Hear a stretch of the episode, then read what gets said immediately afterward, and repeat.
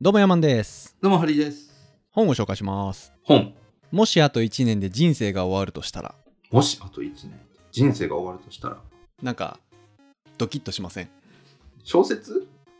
いや、あのね、これ、小沢武俊さんっていうお医者さんが書いてる本で、へえ。このお医者さんが、まあ、あの、3500人以上を見とってきたお医者さんなんですよ。はいはいはいはい。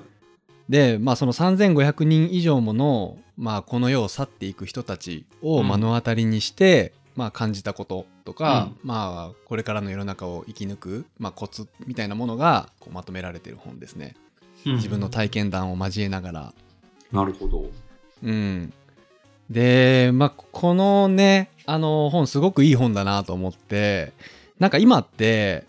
こうやりたいことの見つけ方とかうん。その人生でなんか何を大切にすべきかって結構このコロナの状況でいろいろ働き方も変わったし、うんその今まで常識だったこととかもどんどん変わっ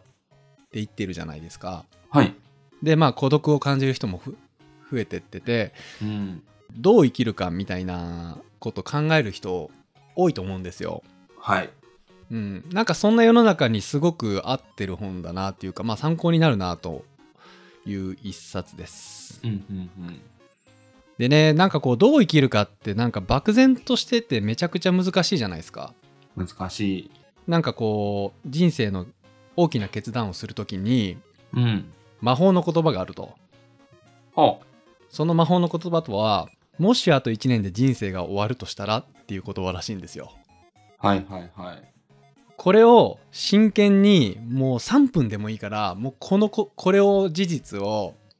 自分の中で信じきって考えると、まあ、固定観念とか、まあ、常識とかが、まあ、ガラッと変わるっていうことを言ってはるんですね。メメントモリだ。うん、あ確かにそうだね。死を思えです。あのーこの本ではあの面白いこと書いてあって50歳の仕事熱心な、えー男性の方がのエピソードが紹介されてて、まあ、ある日肺がんを宣告されて、まあ、あちこちに転院されて転院してあの余命が1年だって宣告された男性がいいてたらしいんですよ。はい。で宣告された当初はねまさか自分があってなんで自分がみたいなところですごくショックを受けるんですけどうん。まあ時間とともにその現実を受け入れてまあもうすぐ自分はこの世からいなくなるっていうこう事実を受け止めた時にガラッと自分の人生観が変わったらしいんですね。はい。で例えばそのその50歳の男性は、まあ、はたすごく仕事熱心な方で今まで自宅からその通勤の駅まで結構早歩きで歩いてたと。うん。だけどその余命宣告を受けて人生観が変わってからこの道端に咲いてる花とかにねほう。すごく感動するようになったんですって。うーん。でだったりそのアスファルトの間からさこうなんか花がふわって咲いてるのもうけなげに咲いてる姿にむちゃくちゃ感動したんだって。うんうんうん。でそれって普段気づけないことでで例えばその、木のその凛々しさとか空の青さとかその風とかなんか自然に目を向けるようになるんなったんですって。うん。まあこの本で言ってたのがその人間ってこう死が近づいてくると結構自然に目を向けるとなんかいいらしいんですよね。なんかこう命の尊さとか結構人間の和みになるんですって。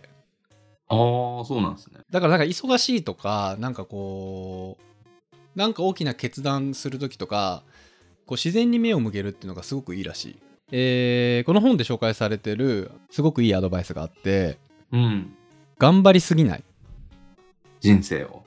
人生を頑張りすぎないっていうのが、まあ、一つのコツみたいなこと言ってたなんかねその統統計的にうん。こう責任感が強い人って死に間際にうん。結構デメリットが多いらしい デメリット。後悔みたいな。そう後悔が多いらしいほうほうほう。責任感が強い人ほどその自分の死が近づいてくると、こう不安になる人が多いんだすですって出すってって言ってたけど不安になる人が多いんですってデカパンダ。はい。っていうのもやっぱり責任感が強いとやっぱ僕が頑張らなきゃとか一人で頑張らなきゃっていう人多いと思うんですよ。うん。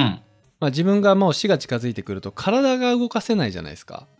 うんうんうん。で結局誰かに頼らなきゃいけないんですよね。はい。なんだけどその誰かに頼るってことに慣れてない人ってうん。例えば体一つ動かすのにもその看護師さんの力が必要とかもうご飯も自分で食べれなくなったら、まあ、誰かに食べさせてもらったりとかっていう風になってくるじゃないですか、うん。そこにものすごくストレス感じるんですですってうん。 出すってっていう風になったけどストレスを感じるらしはいい。なんでやっぱり生きてるうちに人に頼るっていうことを積極的にやった方がいいらしいああ、なるほどね。なんかもしね今このラジオ聞いてくれてる人にの中になんかこう辛いこととかうんある人は、なんか誰かに頼るっていうのをぜひやってもらえたらなと思ううん。まあ、うん日本人はね、人に頼るのをあまり良しとしないみたいなところあるんでね。で結局それが死に間際になんかあのー死に間際って絶対人間誰が誰もが誰かに頼らなきゃいけないんでうん。そこの誰かに頼るっていう感覚を今のうちにやっとく方がうん。いいみたいなことが書いてあっただって今まで全部自分でやってすもう何もかもこう責任感が強く強い人ってさ自分がもう動けなくなったら残されたあの人たち大丈夫かなとかさお家大丈夫かなとかさ、心配事しか増えなくなるじゃないですかうん。そんな時に誰かに任せるっていう筋力が強かったらそこの心配事って結構緩和されるみたいなんですよね、うん。はいはいはい。うん、だから例えば今仕事で何でもかんでも私しかできないとかって思ってる人って結構もう会社もうん。辞めちゃえばや私がいないとこの会社成立しないっていう状況の人もたくさんいると思うんですけど結構辞めても成立しちゃうじゃないですか会社ってもうそれがリアルじゃないですかや。大丈夫うですよん、なんでね本当に辛くなったら、まあ、誰かに頼るっていうところもあのすごい大事なことなんかなと思いますね。うん。うん。なんか俺この本を読んで、あのー思ったんですが スティーブ・ジョブズなんだけど、ジョブズか。うん、あの人も毎日鏡に向かって今日自分が死ぬとしたら何をするかみたいなことを毎日考え毎日自分に言い聞かせて生きてたらしい。うん。なんでねこの魔法の言葉うん。もしあと1年で人生が終わるとしたらっていうのをなんか真剣に考えるっていうのが自分はどう生きるべきかとか何をすべきかっていう漠然な質問を自分に投げかけるよりもよっぽど効果的なんじゃないかなと。うんうんでまあこの本で紹介されてたのがその別にやりたいことがなくてもいいと。うん。うん。まあそれはそれでそういう自分なんだって認めることもすごく大事って書いてあった。まあ他人と比べないみたいな。うん。ハリーさんもしあと1年で人生が終わるとしたら今日何しますか、いや、普通に仕事しますね。なんか昔さ、デス・オア・ライブだっけなえなんか似たような本紹介しましたよね、僕ね。ライフ・オブ・デスでしたっけダイビーズゼロかな。ダイビーズゼロか。ゼロで死ねか。まあ、あのー過去にそんな本も紹介してるんですけど、そんな本、その本もなんか似たようなこと書いてあったんですけど、はい。やっぱ自分の人生をね、こう、後悔なく生きる。うん。いや、でも僕、あれですよ、その仕事するって言ったけど、うん。仕事人間みたいな感じではなく、やっぱり自分が、なんかこの会社やっていると自分がいなければ生まれなかったサービス作りたいみたいなところ結構あって、うん。で、まあ、それがこううまいこと言ったらほかいろんな人の役に立ちその自分がいなくなった後も残っていくじゃないですかうん。なんかそういうのを作りたいなっていうのはもう昔からあるんでではいはい。それずっと言ってをますよね、やるまもそでれねはっていうのは死ねない。うん起業家だな。いやでもね本当になんかうん30超え